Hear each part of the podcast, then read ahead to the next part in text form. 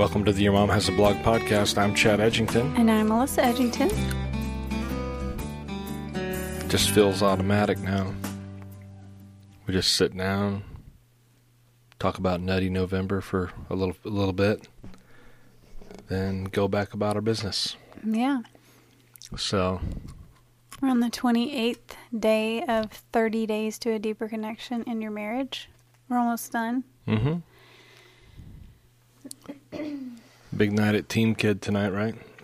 it's our Wednesday night. I preach tonight, Romans 1, 1 through 12. And you tied antlers onto kids' heads and threw rings at them. Yes. Yeah. All that was for Jesus. Taught a good group tonight, though, it looked like. No, yeah, it was wild. It was a wild night all those kids. But uh, it's been real weird weather here, hasn't it?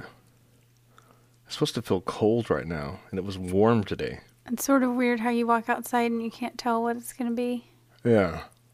You're trying to convince yourself it's cold, but then you're like, I'm sweating. this is no good. so, it was good. Well, what do we got tonight for Nutty Nove? Nutty Nove. Well, tonight I thought we could talk about unrealistic expectations in marriage. Mm-hmm. Especially unrealistic expectations of your spouse. Yeah. A couple of things about expectations. For one, most people have expectations way high, and they would be offended if anyone expected so, so much out of them. Right. The other thing about expectations is, which we've said before, is that if they go unexpressed, it ultimately always leads to to frustration. Um, people who can't seem to, you know, let someone else know what they want them to do will always be upset because no one's ever going to do what they want them to do. Right. You got to say it, whether you're a boss at work or whether there's something going on in your family with your kids or whatever it is. You have to tell people what you expect of them. Or when they don't do it, you can't get mad at them because you didn't express it. Now, that being said, a lot of times the reason we don't express, you know, express our expectations is that we sort of know we're being silly. We have our expectations are way too high, and if you actually said it out loud, you'd sound stupid. That's true. So yeah, you've uh, you've got to have realistic expectations of one another. So how do you do that? I think that women are especially susceptible to this trap of having unrealistic expectations, especially when um, we're reading books, watching movies, you know, where there's always this man in these stories that is this way or that way. Or we look at other people's husbands and we don't see all the behind closed door stuff. We just see, oh, he sent her flowers for no reason. Well, my husband never does that. Yeah. He would never think of doing that. You know, and so we just kind of get these weird ideas in our head about what our husband should be doing. Mm. And it's really very detrimental to your marriage.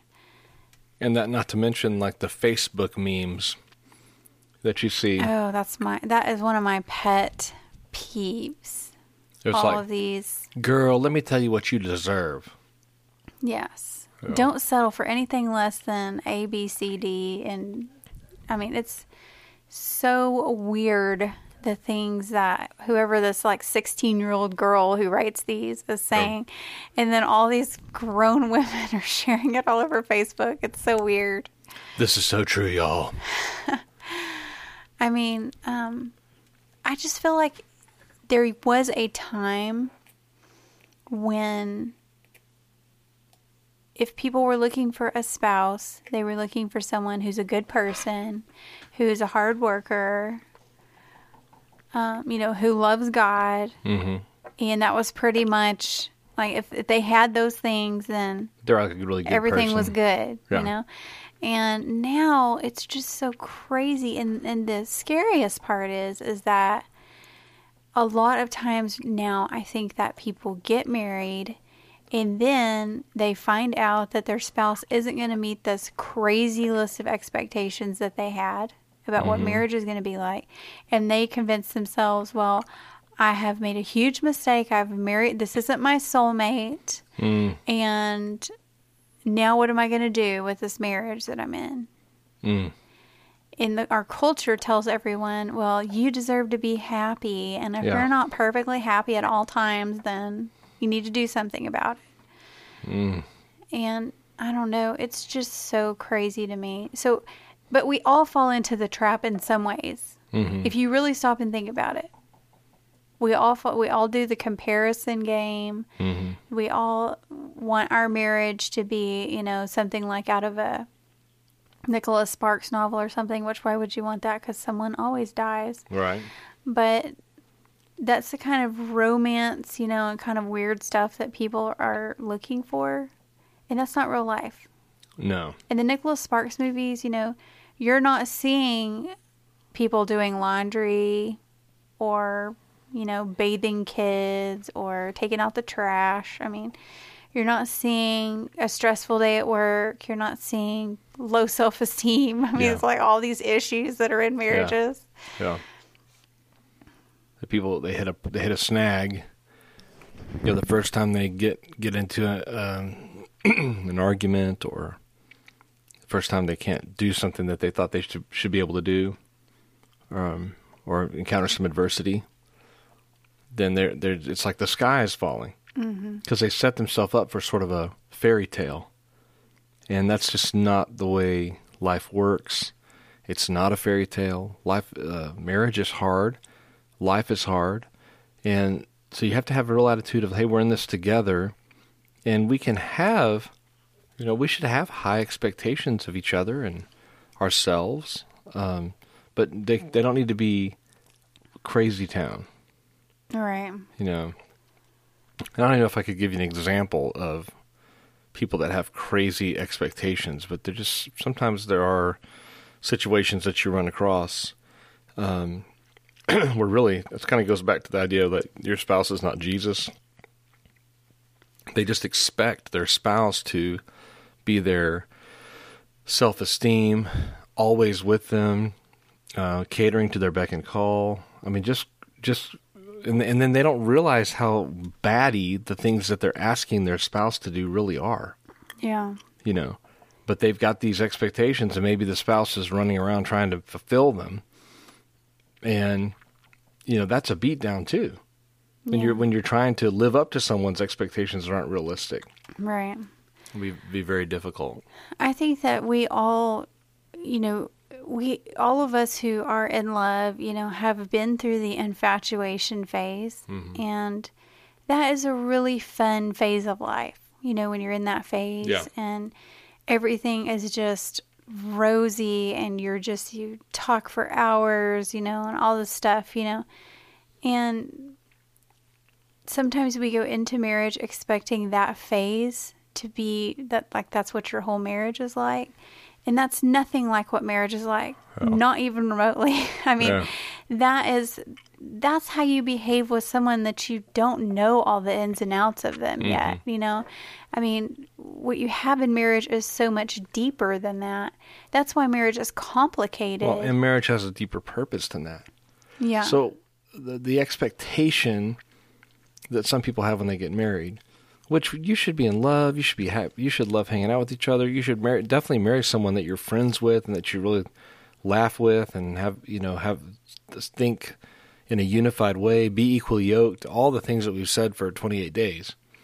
But there there's a sense in which some people they think the ultimate purpose of their marriage um, is for that like romantic happiness for for to feel like they're in a movie um but the purpose of marriage the reason it works and that it's amazing is it's the like the perfect combo a man and a woman to raise little humans and make them adults that will raise other little humans um it, it's the perfect uh, you know, it's the perfect institution for child rearing, for economics, for building communities, for building churches. Like a, a marriage that is strong and committed is the building block of society.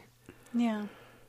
It's a picture of Christ and the church. It's these things, and then if you're just thinking, well, this this marriage, the reason that this marriage exists is because I wanted to marry this guy because I wanted to feel like a princess. Well, that's just not the way it works. You know, you just have an unrealistic idea of what marriage is doing. Marriage is doing a lot more than what you thought it was going to do, and it's it's hard, but it is a um, it's a worthwhile thing. Yeah. Like you won't regret having a long marriage when you're dying. marriage is is so much deeper than infatuation with each other. In the infatuation phase, you're all you can think about, deal with, whatever is each other. Mm-hmm. But I mean, if your marriage was like that, it wouldn't be functioning the way it's meant to function. Because Yeah. you you can't it's bad to be that focused on yourselves. Yeah. I mean, you can't do that and and accomplish the things that need to be accomplished in your life, and do the things that God is calling you to do as a couple. Like even at church tonight, we were doing totally different things.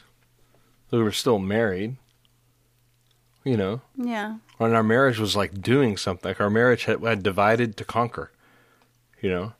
yeah, The big programs that were going on tonight, we were running them, yeah, but we couldn't run them just sitting together, holding hands, looking each other eyes into each other's eyes, drinking a milkshake out of two straws. You know, like that wasn't that wasn't the way it was going to work. yeah, you had to be in the sanctuary with all the screaming kids, and I had to be in the parlor with all the screaming adults.